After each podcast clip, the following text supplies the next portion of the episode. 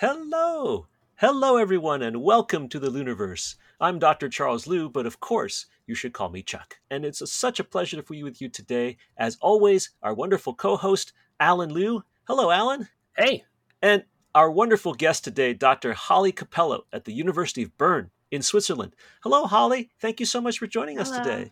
Thank you for having me. Oh, you uh, are an amazing person, which I can't wait to talk uh, with our audience with you about. For example, you go on zero G flights, parabolas on big airplanes. Uh, you study the little bits of matter that smack into one another and eventually form planets like Earth and Mars and places like that. And uh, you have this cool pop culture connection with dance and with Swiss Comic Con and all kinds of stuff, which I can't wait to talk with you about. Thank you so much for being here. It's a real pleasure. It's great to get back in touch with you. Oh, yeah, it's wonderful. Let's start with today's joyfully cool cosmic thing. And this comes to us from the Observatory of Paris. Uh, the, a group of scientists have been trying to figure out where little tiny solar system planetesimals form. Uh, do they form only in small areas at different parts of the solar system way, you know, more than 4 billion years ago? Or can they form in lots of different places? And their research models suggest that these planetesimals can form in two distinct locations in the solar system at the same time. One place is that ice line, we call it, and then the other part is the silicon line thing where like rocks start to form out. So uh, I thought it was really cool to see the sort of the origin of our solar system and how that all works. But we have a true scholar in the field, Holly. Please tell us what the heck is a planetesimal and why does it actually matter where they form in the early solar system? Yeah, well, I think this work speaks to a problem that you need very, very special conditions to form the first kind of macroscopic objects in the solar system. Hmm. Um, we have, if you, when you take the very naive idea, we always just thought of like the kind of snowball idea where particles would just kind of keep colliding, dust particles or ice particles or both, um, keep colliding over and over and grow bigger and bigger and bigger. And that's what happens. But when you actually look at what the original material is there. There's not very much solid material. It doesn't encounter other solids very often. Yeah. There, there's two things that can prevent these particles from kind of growing up to planet sizes. Okay. One thing is um, so these, these particles we we call them planetesimals um, because we think uh, that these sort of rocks that are maybe a meter up to a few hundred meters um, were flying around and hitting each other, and we have evidence of this. Right? We have craters all over our solar system, so we know there are a bunch of little rocks, Yeah. little-ish rocks floating around the solar system that collided and if you have enough of them, then gravity holds them together and makes a planet. But then it's like, where do, where did the planetesimals come from in the first place? We think it comes from the dust and ice, but the, once your rocks get big enough and they get um, enough momentum when they hit each other, they're going to just shatter. Oh. So that idea is not going to work. And then the other thing is that you have a little bit of gas. I mean, space is a vacuum, but you have enough gas there that it behaves kind of like a fluid. And the fluid dynamical interaction between the gas and the planetesimals, or even small dust particles, causes them to s- drift around inside the disk. Wow. And it was shown with calculations in the 1950s that um, this would this drift would be faster than like an Earth's orbital timescale for Oh. meter-sized barriers wow. bo- uh, bodies, and so this led to what they called the meter-sized barrier, that like Oh. everything would just fall into the sun, and Oh. you would have no more solid stuff to make your planetesimals Oh, from. man. So So planetesimals. Sounds like a problem. Yeah, yeah, right. So planetesimals are that meter barrier. Is is it that if you don't call if it gets to be one meter or bigger, we call it a plas- planetesimal. But if it's a, a meter or Yeah. smaller, then it's just dust. we call like meter-sized objects boulders. Oh, um, okay. But so you need you need boulders to make planetesimals. But the thing is that your boulders will disappear in this in this picture. So, um, and the thing Ah. is that it was pointed out in the early like 2007 or so. There was um, a kind of breakthrough work that that the hydrodynamic interaction between the dust and the gas should create something called a streaming instability, which serves to concentrate. It's kind of a type of turbulence, but instead of diffusing the dust, it concentrates it. And this makes it so that you can have a direct gravitational formation Whoa. of a planetesimal. Jeez. And this, um, so this makes the hydrodynamic interaction equally or more important at boulder size scales than um, the collisional effect. Whoa. Um, and that's actually what I work on. I actually do physics experiments with low pressure gas to try to create in real life fluid instabilities huh. that have been predicted and simulated, um, but that we can't direct, uh, observe directly in space, but that we can try to do in the laboratory. Holly, you have in the past five minutes totally dashed my mental picture of how planets form in our solar system. Well, you have like just advanced it like three levels by making me understand and realize that there's this whole flowing component, what you call the fluid component, which I never even knew had any significance whatsoever. All I thought was like little things smack into big things and make bigger things, and, and that's it.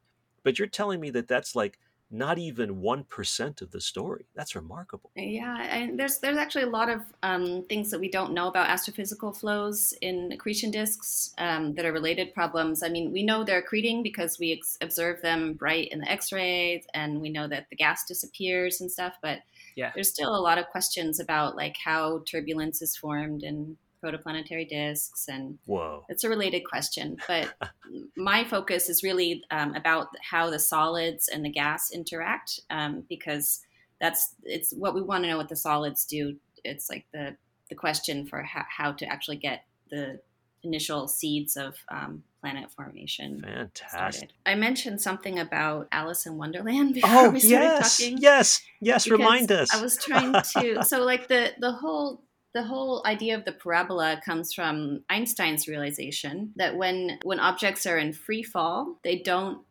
feel gravity acting upon them. And i was trying to and it also comes back from like you know originally the the realization i think it was galileo that pointed out that objects of the same of different sizes will and different mass will all fall yeah. the same speed, right? right? Even if they're accelerated at the same rate. The tower. Yeah. Um, so like the two objects in their own reference frame with respect to each other, nothing. There's no forces acting on them when they're falling. Wow. So that's basically what the airplane does. It goes into this kind of push-up phase and then it goes into a free fall phase. And when you're falling, that's when uh, everything becomes weightless and you really experience the weightlessness and then you pull out. So when you go into the pull-up phase, you you experience something called hypergravity. Oh. oh. And so it's like twice Earth's gravity, and then you go, you get injected into microgravity, and then it's about 20 seconds, and then you pull out. So on average over the whole flight, it's like Earth's gravity, but it's just in bursts of zero to extra, zero to extra. Yeah, exactly. And you have we have these little breaks in between of like three minutes. So if you need to like change the parameters of your experiment or something, you can. So okay. we try to we try to maximize the number of different parameter sets we can cover in a single flight. But you know, I was there's like this scene when Alice in Wonderland falls through into the rabbit hole. Yeah. Like in the Disney version, for example, she's falling and like everything's moving is still with respect to her and then she's she kind of like catches something and then she it's like eating jam or something and then she lets it go yeah uh, but it's like then it she lets it go and it, and it floats up and she keeps falling at a different speed and was like no that's not right that's that's the that's not physical? The, the, yeah, yeah, that's the, the, wonderland part right? Because actually yeah, right. the, the jam should fall down with her. The only thing that is real is that her dress is kind of like a parachute and it kind of like stops her fall and that's the the thing that can cause so air resistance can mm, yeah. actually stop the fall. And that's one of the things we study is like how what is the aerodynamic drag on dust particles oh. in low pressure gas both collectively or if you have oddly shaped particles that are like aggregates mm-hmm. like we think exist in the early solar system is sort of how how so the fluid's kind of special right? It's not like a it's not like a liquid or a gas we find here. It's it's a vacuum fluid. Right. And so the aerodynamic drag laws are a little bit different in that regime. Yeah and that's why you need no gravity because any kind of gravity from earth will just drag everything in the wrong direction. You can't actually see how the flow is going. Wow. Yeah Super cool. Uh, do we have a question, Allen? Tell tell us if we got a question for Holly. That'd be a really cool thing. Yeah. So we've got questions. I will encourage anyone listening to who would like to and has the ability to to join us on Patreon and ask some questions because we need more questions. We're running low on questions. um, we have some questions here. Um, so the first question is sort of related to this kind of stuff. So in between the planets, there's a bunch of stuff in space. I guess you could call it interplanetary debris or something like that. What kinds of stuff is there now, and what kinds of stuff is was there in the past? Yeah, this is a good question. Also, because I'm not sure I ans- I diverted a little bit from the original article because I was saying you need special conditions to make um, planetesimals. Yeah.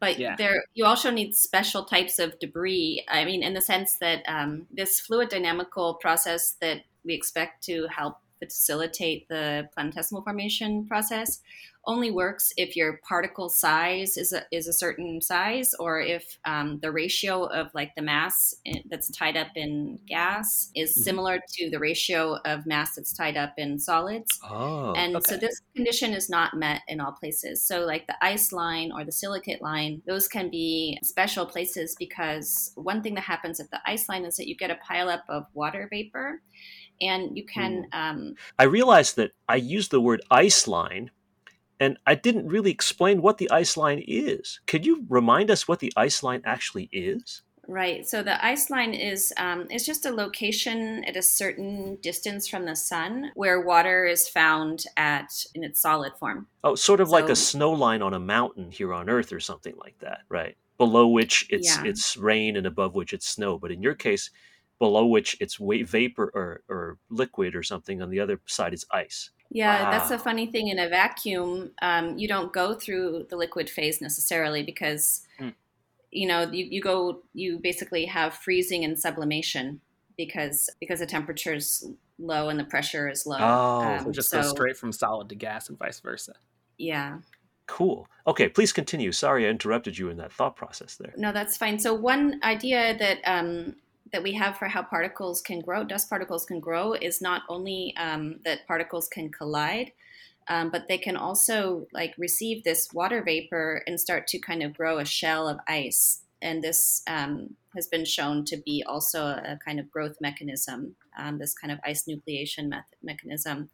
And you also get a concentration of particles at this at this line because because of this increased uh, vapor pressure of the ice that has sublimated into into gas, like right inside of the ice line. Wow. Um, and so it kind of stops and traps partic- dust particles that are dripping in, and so you get you get more particles that are available there to participate in the growth process and then can trigger these um, fluid dynamical processes. And as far as the, I imagine for the condensation line, it's similar that you would you know have a kind of rain out of solid part. I haven't read that paper in detail, but I I can kind of Yeah. imagine that's that's one of the reasons they find this is that it's somewhere where you can get a high dust to gas density ratio, meaning that you have a high, higher concentration of solids suddenly that can trigger these planet formation mechanisms. Very cool.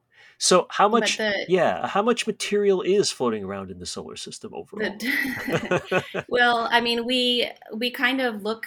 I mean, in the beginning, we kind of assumed that the mass was distributed kind of homogeneously, but a lot of like the most recent observations of protoplanetary disks show all these interesting structures, and there's a lot of postulation about you know rings and asymmetries and stuff like that, and this is all thought to be part of planet formation process but like the very naive picture that people do is they kind of take our sister solar system and work backwards. So you just put the Okay. planets where they are and we call this the minimum mass solar nebula where you just kind of take these planets you kind of break them up and you spread them out into rings um, their oh, approximate location and you get a kind of power law um, that that gives you the initial initial um, Ah, density distribution that would Uh-huh. it, you would need is the minimum amount of um, solid material that it would require to produce our own solar system. wow, super cool. Tell us about your trips up into the clouds and what you're doing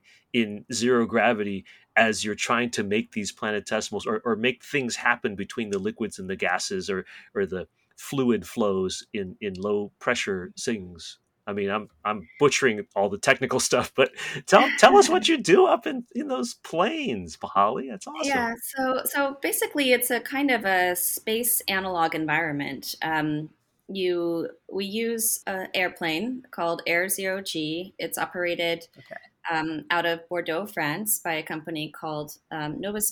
That uh, it's a semi-private company, but they um, they only service scientific flights basically, and uh, it's only one in Europe. They work for the DLR, the German Aerospace Agency, ESA, the French um, Aerospace Agency, and sometimes I think JAXA, the Japanese um, Space Agency. Okay. And um, they're very specific space analog flights. A cool thing, the airplane use Air Zero G used to be Angela Merkel's private jet. oh, wow. Former prime and minister. she donated it to science. Wow, that's cool. and so they like they hollowed out most of it for um, science experiments, and then on the back there's like seats. And um, so the way it works is like you take off from Bordeaux, we fly over the ocean, and it's usually a three day campaign, and we execute about ninety parabolas. Wow. And I this, this week I was trying to explain. I was trying thinking to myself like to explain, um, you know, what a parabola is and why why we get zero gravity out of it. Um, so the, there's scientific reasons why we want to eliminate gravity um, from the hydrodynamical perspective. Yeah. When you have particles in a low density gas, they're not buoyant. Um, right. So they just fall down. So if you can remove gravity, then you can get them kind of flowing. Wow. That's, um, That's a great idea. Reason. So how? Wait, you you did thirty parabolas a day for three days. Yeah. How so long? It's like ninety three parabolas in yeah, in three days. That's amazing. You so for ninety three times you were like fighting vomiting. Is that right? Because because you're in zero gravity. Yeah, we take um, a pretty hefty dose of like anti motion sickness pills right before we all get a shot and so it makes you feel kind of dizzy before you go, but it really helps during the flight. But it's still very disorienting. Even if yeah. you're not sick, it's exhausting and disorienting. And so, like the preparation and the the flight the like flight sequence planning is very we try to do as much beforehand because it's you, you, don't you're not like it's a little bit hard to concentrate. Like you need to have you need to know exactly what you're supposed to do and make it as simple as possible during flight. Yeah. You can um, troubleshoot things but um, not too much because there's a lot of um, safety regulations on board. So you can't um, yeah. obviously you can't disassemble things and take them apart because they're just going to be flying around and stuff like that. So oh boy, yeah. there's basically a big red off switch. If you have a problem, then you have to just turn it off and wait out the flight. Wow. And, and you must you fit some sort of physical fitness parameters in order to be able to go up there? Yeah, we have a health examination. It's mainly it's mainly they want to make sure you don't have panic attacks or that you have a healthy heart. Um, and I don't think it's as tense as intense as like being an astronaut. Um, it's not like the Fair. training is really that intense, but yeah, it, it's um, it's it's physical work, but which is something I like about it. Yeah, it's really cool because I imagine that you, as well, disclosure to everybody, uh, Holly was a dancer for many years, a, a professional, high quality, super duper dancer, and that physical training must have now helped you. Like, for example, if you spot corners now really well, you, you don't throw up. Like if I start spinning in a mm-hmm. room or something, I'm going to throw up in like 10 seconds, but you've been spinning all your life. So you like know how to do this sort of thing, right? That's pretty amazing. It's for me, it's good to be motivated to take care of myself because I see my performance is not good physically if i'm if i'm really stressed or i'm really overworked in the sense of like sitting at my computer too much or something like that then my body's going to fail. And so it's nice to get back to that thing where my lifestyle actually matters for my performance. And in grad school you know you you let your health go a little bit. Yes. Sitting at the computer working not sleeping that much and stuff. So um, it was a good incentive for me personally to kind of like take care of myself a little bit better. But it, it's also like the whole idea of, of feeling how you um, respond to gravity is is really exciting for someone that has you know a history of you know working with the body and that's actually a lot of the research on board is not pure astrophysics like what we do a lot of it is of the other experiments are about um, yeah. doing experiments to test how the human body responds in microgravity to support um, manned space flight oh. so there's a lot of things about how our proprioception works or how the spine works or lots of neurological things that could happen um, even like other things like gene, gene expression some some other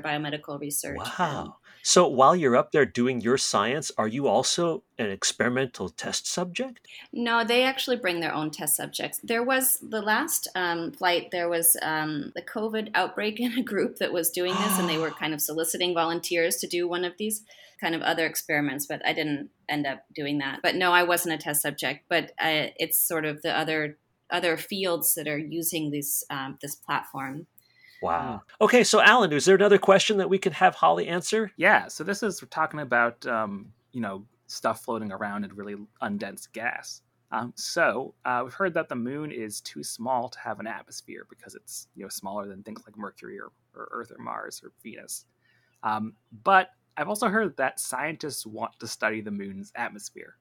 So what is it? Does it does it have an atmosphere? Does it not have an atmosphere? What's what's up with that? Yeah, I think like Mercury, it more or less doesn't have an atmosphere. Um, we know this because, uh, well, for example, there's craters on the moon that are really old, and um, if there were an atmosphere, they would have been eroded, and uh, there's basically no weather and stuff like that. But but we do have evidence of these kind of transient events where, yeah, the moon might be outgassing. There should be some volatiles trapped oh. inside the surface and so, um, there's been detected uh, water um, in very, very trace amounts. And so, this, of course, is an important question because people want to know did, were there ever moons, oceans there? How much water is there still? Yeah. And could it be somehow harvested eventually? Or could you, if you set up some kind of lunar base, like could you actually get water locally. I don't think there's enough there to do anything with, but wow, um, there's lots of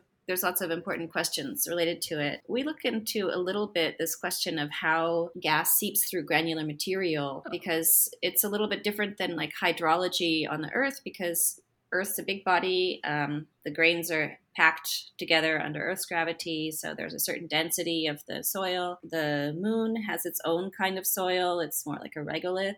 And also, asteroids and comets, which are planetesimals, also have this kind of dusty regolith on the outside that we think is the captured dust from this planetesimal formation process we talked about.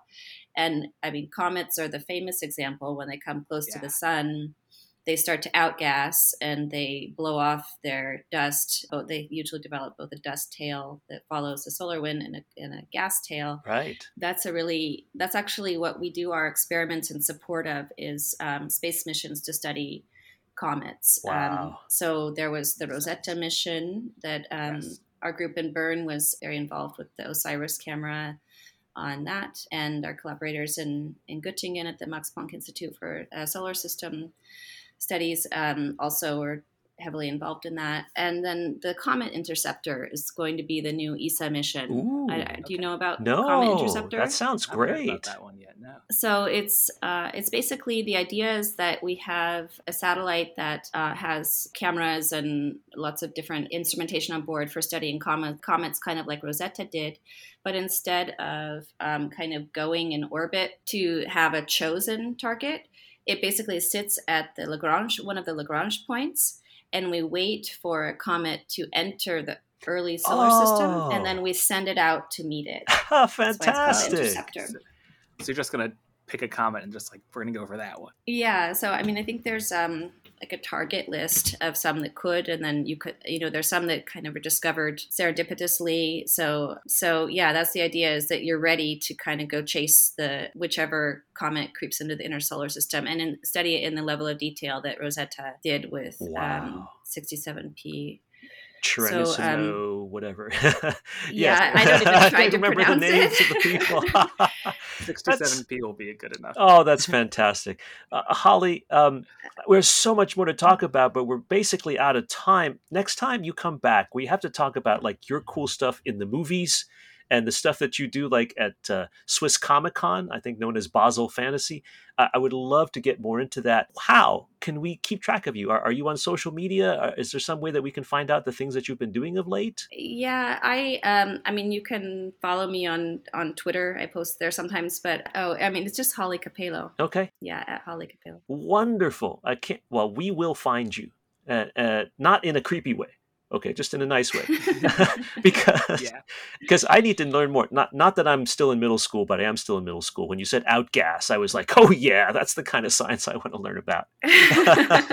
Sorry about that. Oh boy. Um, uh, holly capelo yeah. thank you so much for being with us today. What a pleasure it was to learn about these things. You have literally expanded my understanding of the development of planets in our solar system tenfold in just a few minutes. Well, Thank you so much. That's saying a lot because you're pretty knowledgeable. So well, that's the most I've accomplished all week. Oh, not at all. My expertise is in galaxies, as you know, so it's a little bit different. But mm-hmm. that's just wonderful. Thank you so much, Holly. Thank you, and and please come back again. All right. All right. Oh, thank okay. you. Yes. Thanks a lot. Allen Liu, our co-host. Thank you so much. Really great job as always. Really appreciate you. Yeah. I learned a lot today too. It's great. Yes. And to all of you out there uh, thank you for being part of us today, a part of this podcast, part of this broadcast. If you like what you hear and see, please go support us on Patreon. And as always, thank you for being a part of the universe.